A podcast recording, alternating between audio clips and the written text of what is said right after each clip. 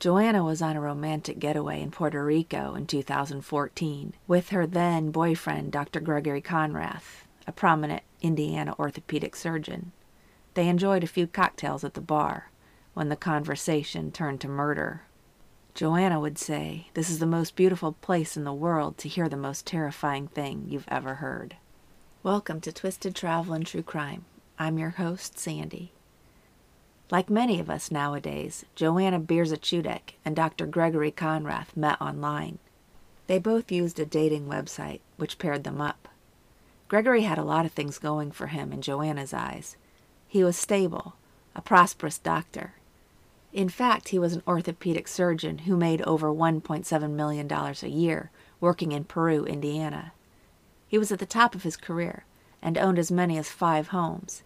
He seemed to have work and life balanced well. He was in great physical shape, enjoyed mountain climbing, and traveled the world in order to climb the seven summits. He'd climbed all seven of the world's tallest mountains, and at the time he was only one of 229 people to have actually completed this task. He wanted to share his love of climbing with his children and climbed the easiest of the seven summits with his 10 year old son. It was a day that neither man nor boy would ever forget. If that wasn't enough, Gregory was also creative. He was a self published writer, an author of a political thriller. In the ocean of 40 something online singles, and sometimes not so singles, he seemed like a good choice. Let's say he was swipe right worthy. It seemed to Joanna that Gregory was looking for the same things as she was. Number one being a serious relationship. They seemed to have other things in common, too. They both truly enjoyed caring for people. Gregory had volunteered his medical services overseas in Haiti after the earthquake in 2010. Joanna, a dark haired nurse, a mother, and divorcee, was impressed with Gregory from the start. He was the consummate gentleman. Joanna would tell the TV show 2020 that Gregory always came to pick her up. Lots of times he brought flowers. He was a romantic gentleman who opened the door and things like that. Of course, he wasn't perfect. He liked to drink. He had been known to buy shots for the entire bar of people back in his hometown of Peru, Indiana. And not just one shot either. Sometimes his tab at his favorite drinking place would reach as high as $3,000. The couple began dating, and after only four months, Joanna would be invited to move into his home in Peru. There, Gregory would continue to spoil her, spending money on dates and buying her expensive things. She eventually met his mother and his three children. Sometimes they'd go to his children's games and sit next to his ex wife, Anna. Anna was nice. She and Greg got along fine, and attendance at his children's games was a regular occurrence. As time went on, Joanna hoped that she and Gregory would get married. They'd even looked at rings, and she'd purchased a wedding dress. After 10 months of dating, Gregory thought it would be nice for him and Joanna to take a vacation together to beautiful Puerto Rico. They rented a hotel room right on the beach. Joanna was expecting rest, relaxation, and romance, and maybe, just maybe, a proposal. One evening, they headed to the rooftop bar of the resort hotel. The view overlooked the ocean, and they could watch the sunset in the distance. It was certainly romantic sitting there on a large white outdoor sectional covered with pillows that matched the tropical colors of the Caribbean Sea in the background. They ordered drinks, and one led to two, which led to more. Joanna chose tropical fruity concoctions, and Gregory stuck with rum and Diet Coke. You long-time listeners know how much I enjoy a good rum drink, and at this point in the story, I'm envious of the couple, but that is about to change. As the drinks keep coming, the conversation meanders and branches away from their plans for their week long vacation, the gorgeous weather, and how nice it was to relax in the warm ocean breeze, and it turned toward an evil plot, one in which Gregory had already set in motion. With his lips loosened by alcohol, he cold heartedly began to explain how he was going to kill his ex wife, Anna. It wasn't the first time he brought up murdering his ex wife. A couple days earlier, Joanna had heard bits of the plan, but chalked it up to an empty boast by a man who drank too much. Or maybe she rationalized he was joking. She'd heard other people joke about their exes before, and Gregory was building in his hatred of Anna. In December of 2008, six years earlier, Greg and Anna had jointly filed for divorce. According to court documents, he failed to appear at the divorce hearing, and the judge used his prior year's income of $1.7 million in setting child support and maintenance fees. Six years later, he was far behind on his support payments. In fact, he owed Anna more than a million dollars. He claimed he wasn't making that kind of money now and he couldn't pay her. When Greg began rambling on for a second time about murdering his ex wife, Joanna began to feel that maybe he really was serious. He seemed to lose himself in the plans. Meanwhile, Joanna was trying to figure out whether he was just angry, or worse, if he was truly going to hurt Anna. At some point, she reached into her pocket and surreptitiously found her voice memos app and pressed the red button to record. As Gregory's talking about Anna, he begins by saying that he's planned this for over a year. And for the next 23 minutes, Joanna records Gregory as he lays out the plan in great detail. He'd shoot her and make it look like a suicide. He'd done his homework. He'd studied the forensics and decided that the best outcome for him would be a quick death he was confident that the hollow point bullets he'd purchased would bounce around in her head. Those are his words, caught on tape.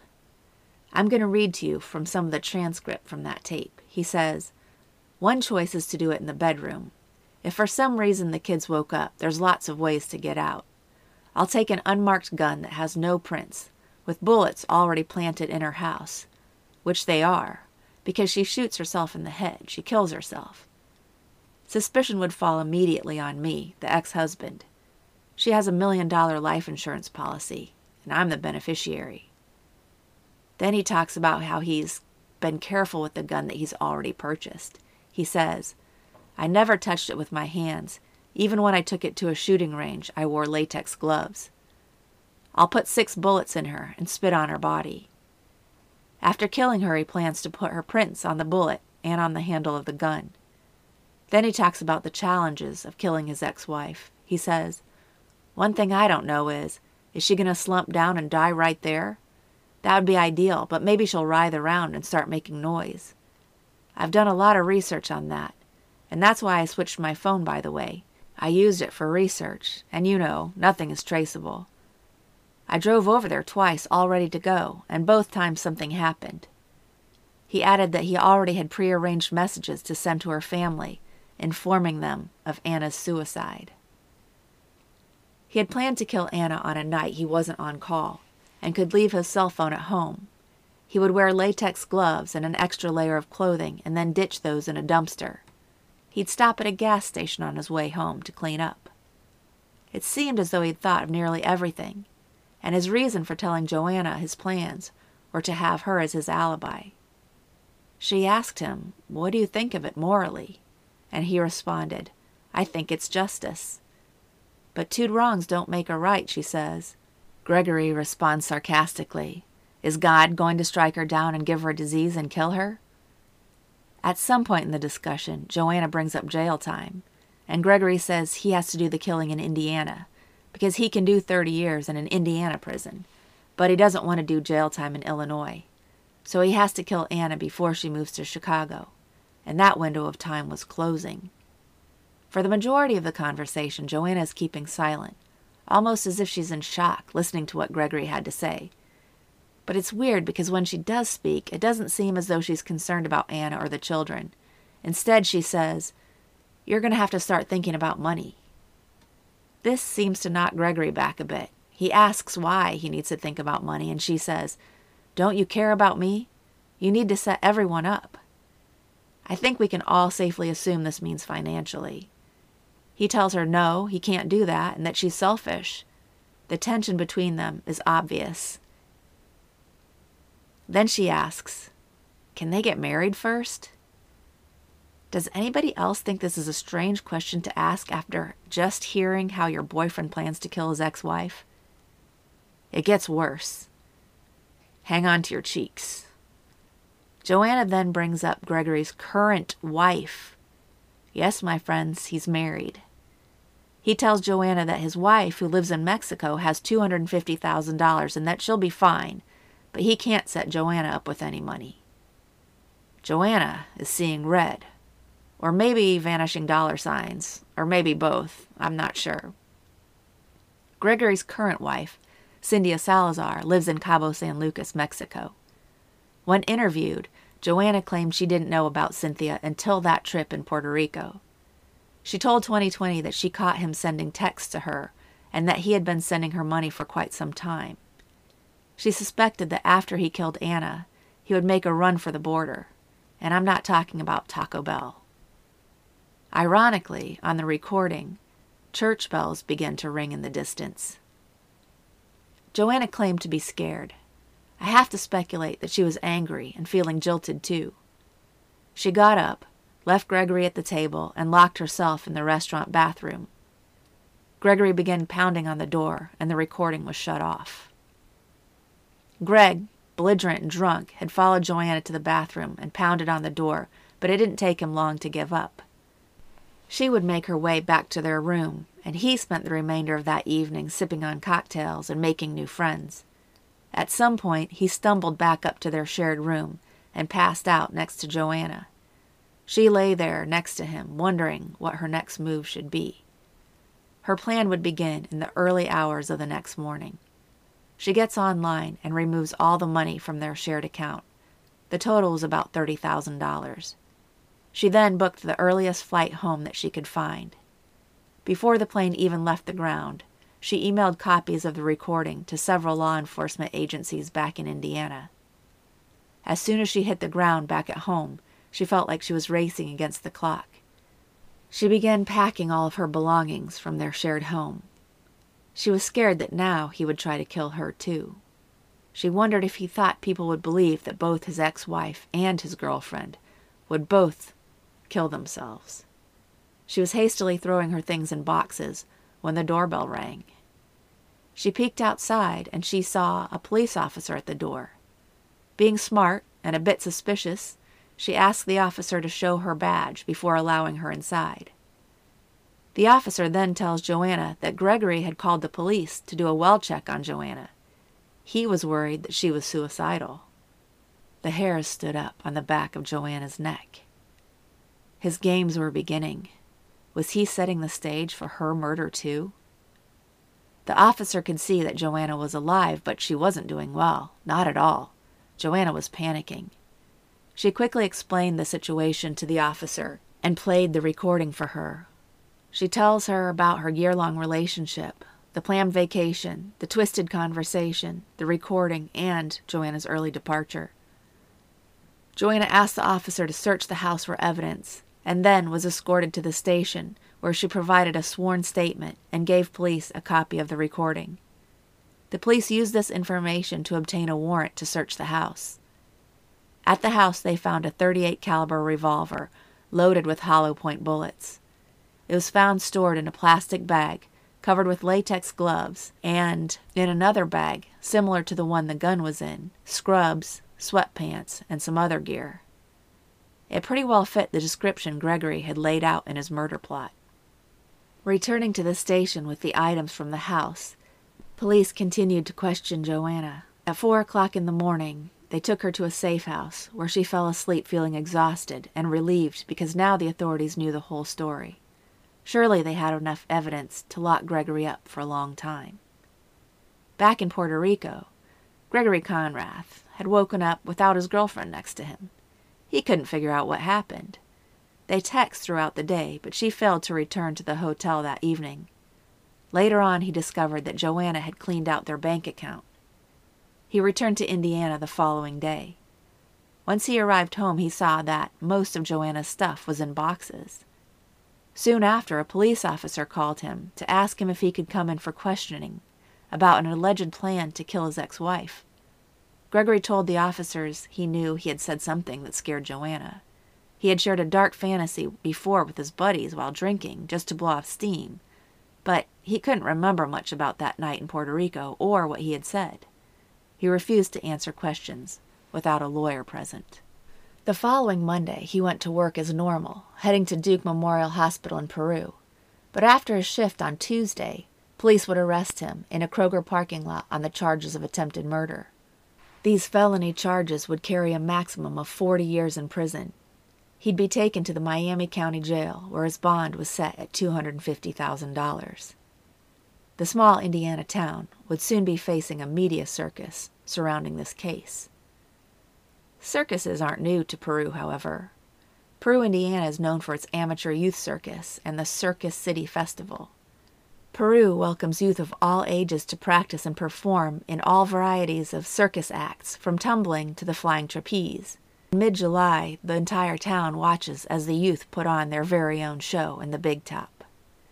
Years ago, local prosecuting lawyer Bruce Embry walked into the circus with his seven year old daughter.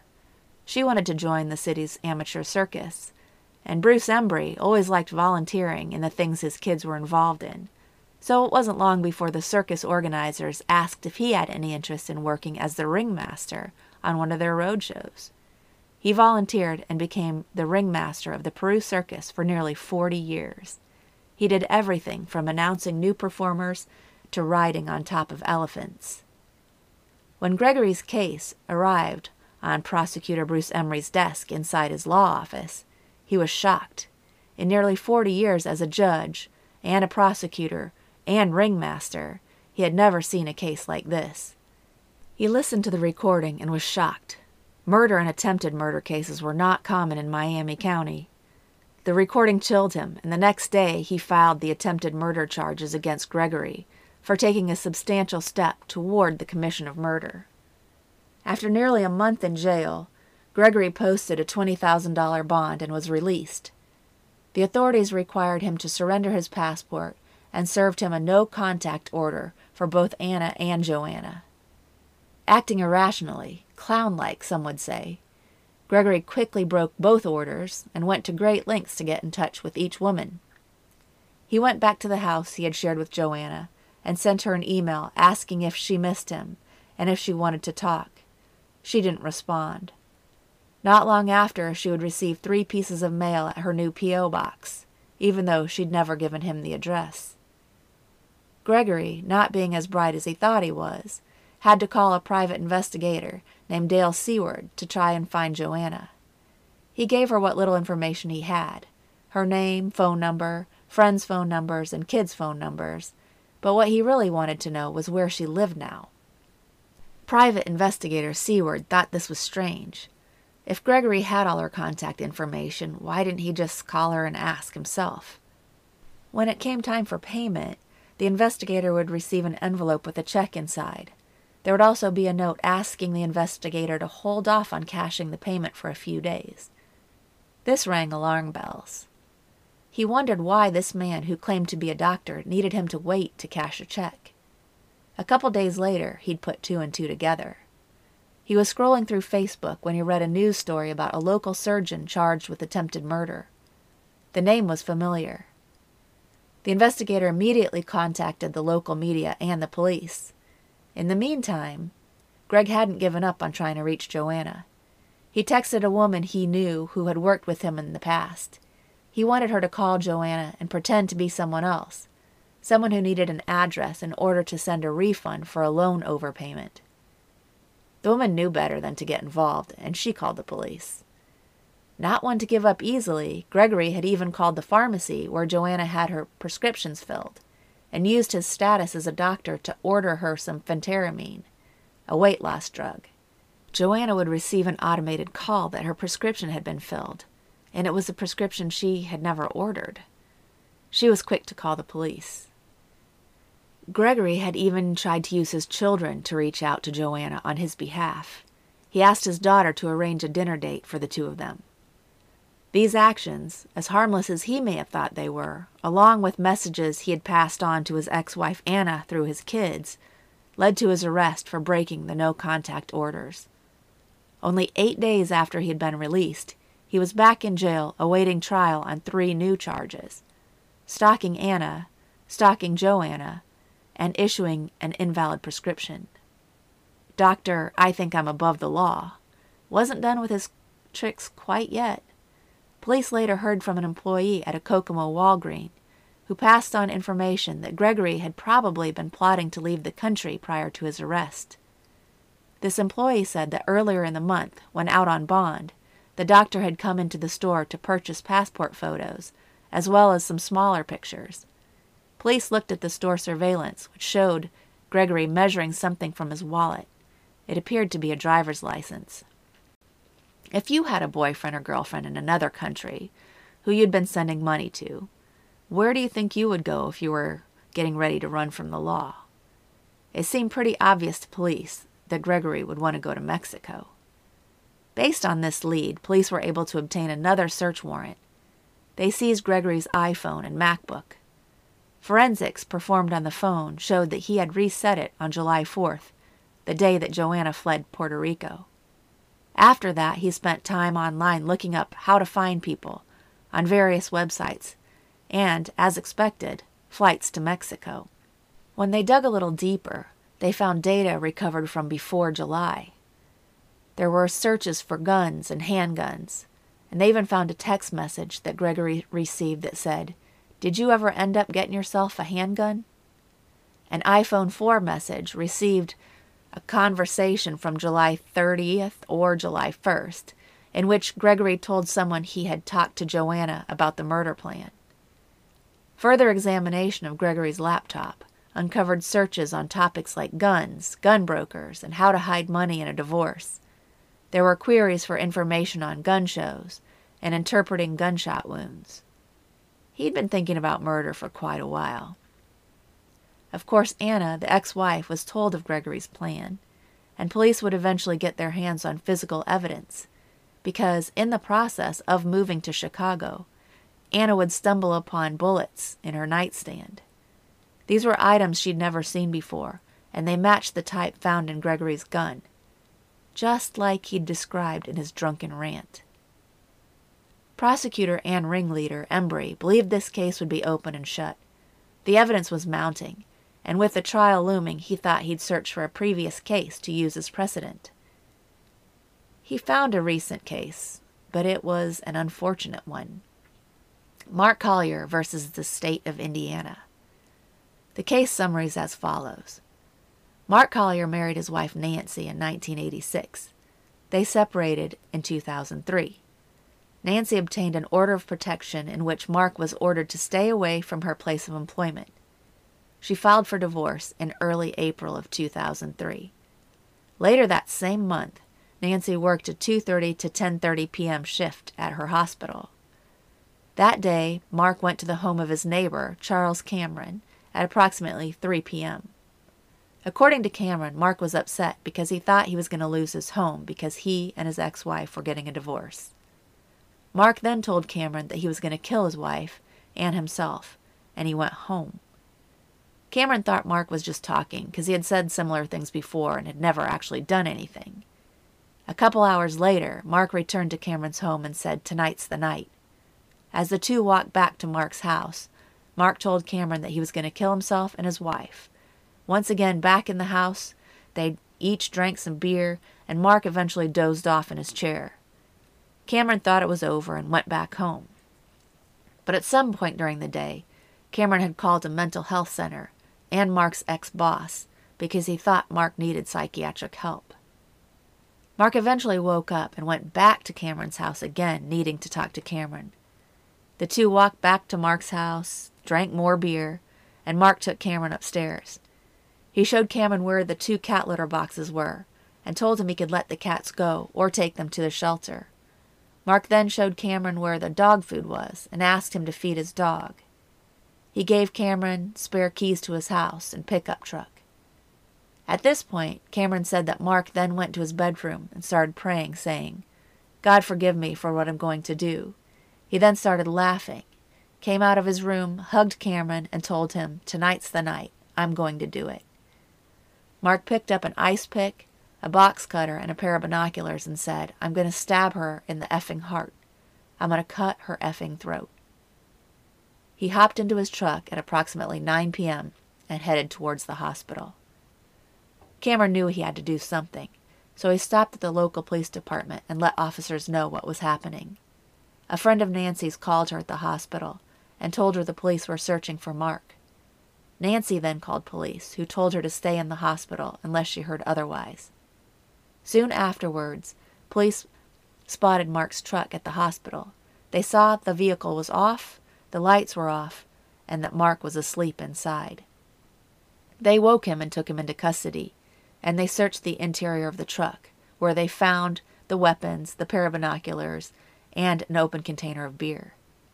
They arrested him for violating terms of the protective order and also for public intoxication, but they would eventually charge him with attempted murder. He would be convicted to 25 years in prison, followed by five years probation. But Mark would appeal. In the Indiana Court of Appeals, Mark's lawyer would not dispute the facts. He was at Nancy's workplace in the parking lot. He had the weapons in his car, and he had told people he was going to kill her. But his lawyers argued that the evidence was insufficient to constitute a substantial step towards murder. Instead, his actions constituted minor preparation. The judge would say that due to the nature of the ice pick and box cutter, coupled with the distance between Mark and Nancy at the time of his arrest, the items were virtually useless to Mark in terms of attempted murder. If the circumstances were different, with different weapons, the ruling could have been different.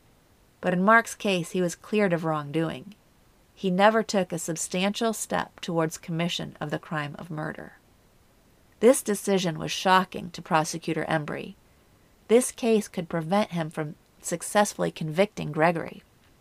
He wasn't actively engaging in attempted murder or holding the weapon within a distance that could be dangerous to the victim, so there was no crime. By the preceding standards, no matter how threatening he seemed, Gregory would be counted innocent. At least that's what the prosecutor believed. If his team continued to pursue the attempted murder charges, there was a pretty good chance the case would be dismissed, and even if they were able to get Gregory to trial, a guilty verdict would probably be turned over by the appellate court, just like Mark Collier's case had been. In December of 2014, as part of a deal, prosecutor Embry would drop the charge of attempted murder and Gregory would plead guilty to stalking Anna and Joanna. He would be sentenced to 10 years, one year in prison minus the time he already spent in jail, one year with community corrections, and eight years probation. The court ordered him to have no contact with jo- Joanna, no contact with Anna, and banned him from being within 50 or 25 miles of their locations, respectively. When released, he would have to wear a tracking device to make sure he was following the rules. Let's just say he got off very easily. What had once been a possible 40 year sentence turned into just a few months behind bars. It was a slap on the wrist, so to speak. If he had gone to court, the judge and jurors would have heard about Gregory's past, and it wouldn't have done him any favors. In 1980, 1998, rather, he was charged with a DUI in California. He was convicted and spent two days in jail and 36 months on probation in that scenario.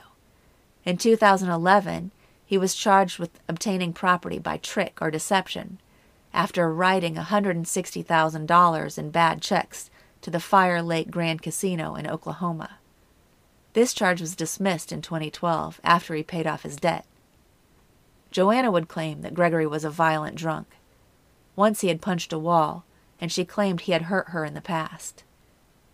One of Gregory's mountain climbing buddies would say that the surgeon displayed volatile behavior on past trips.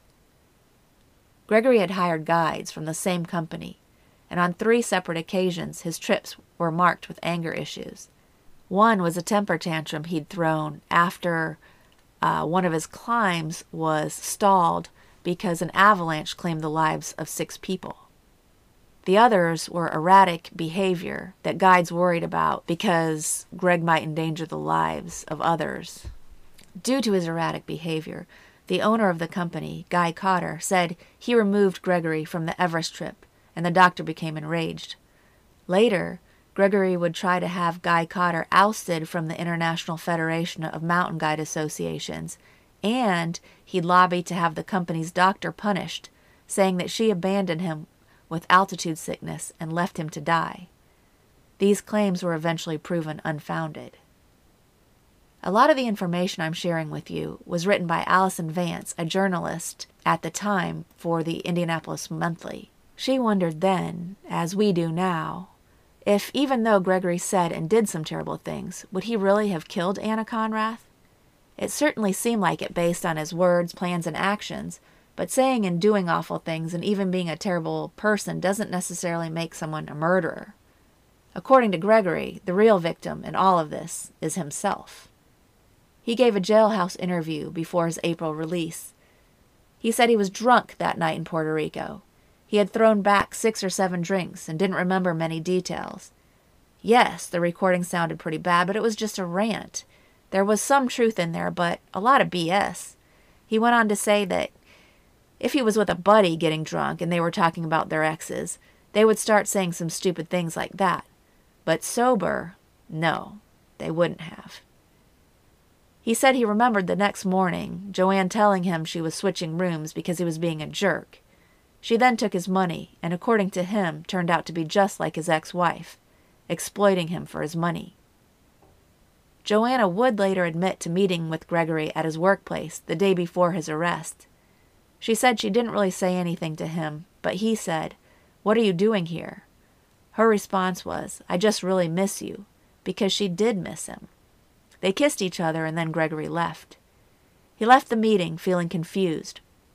One minute he felt like he was in a great relationship, and the next he was being charged with attempted murder. So when he was released from jail, he didn't consider the things he was doing as shocking or stalking. He just felt like he missed Joannah. He would explain the gun as being something he bought years ago for protection, and the bullets were just in Ana's house because he left them there by accident after he moved.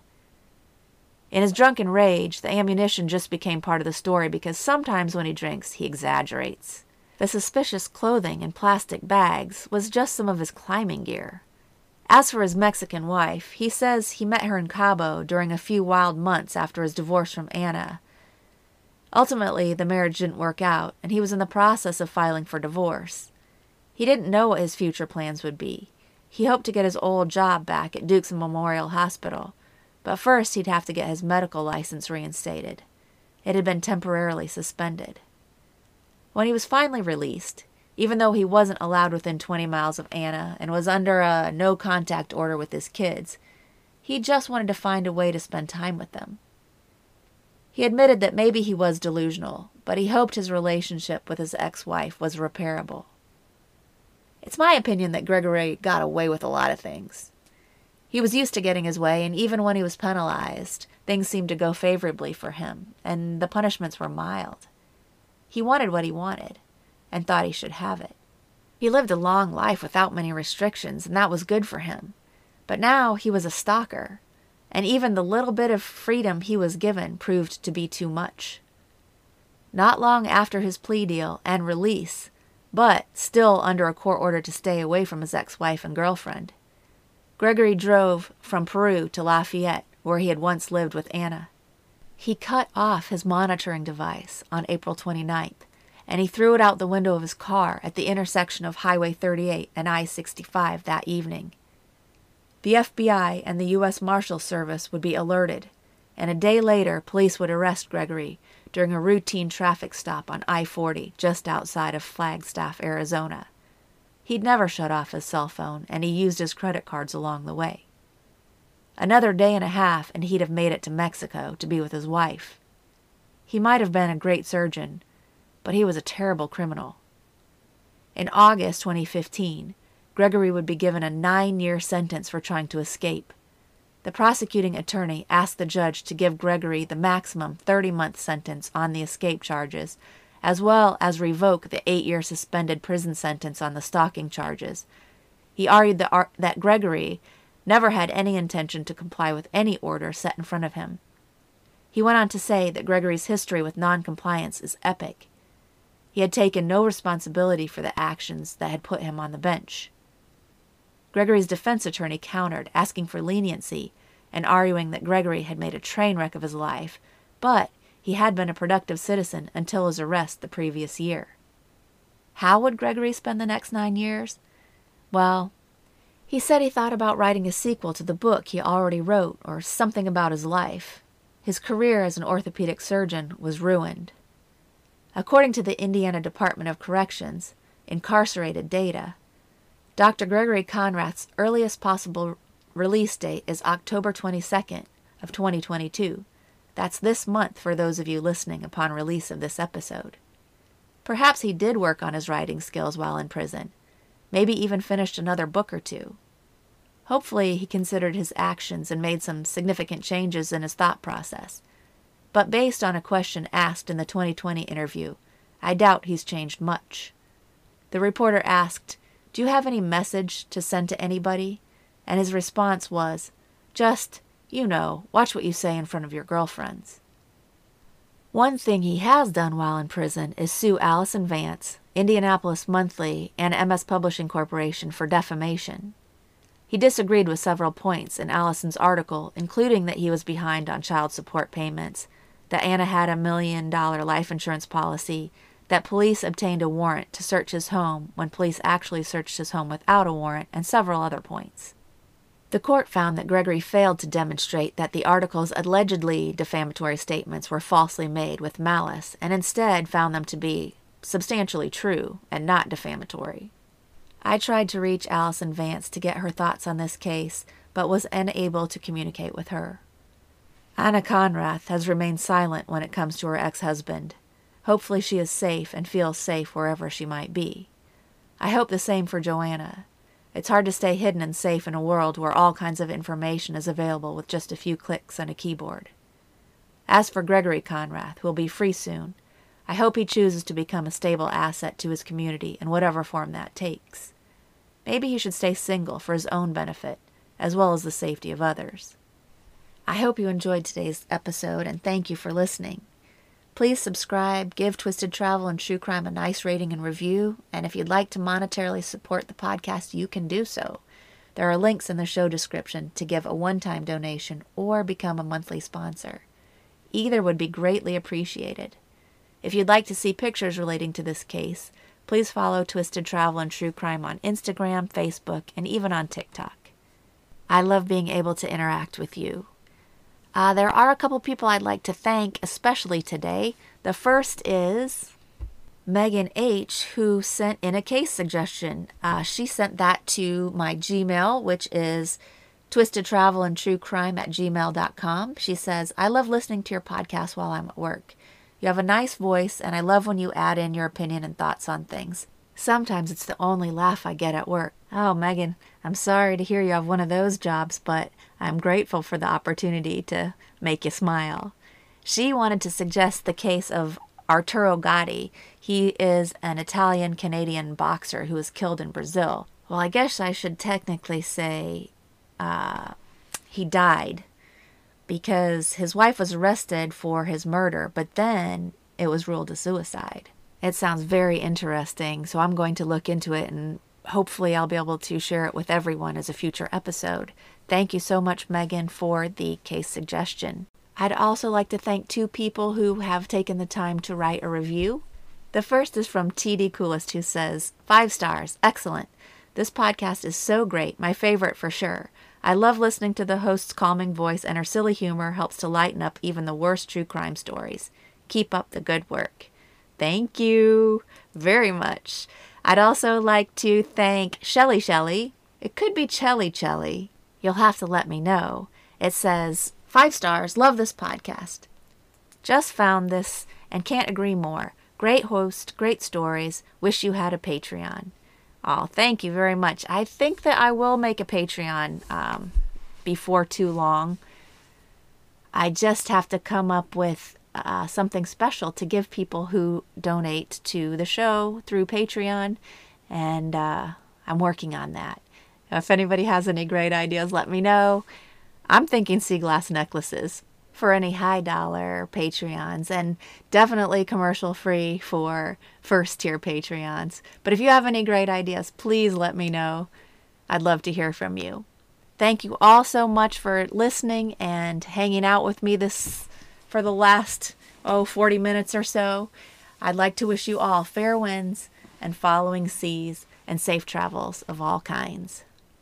Today's outtake safety of others.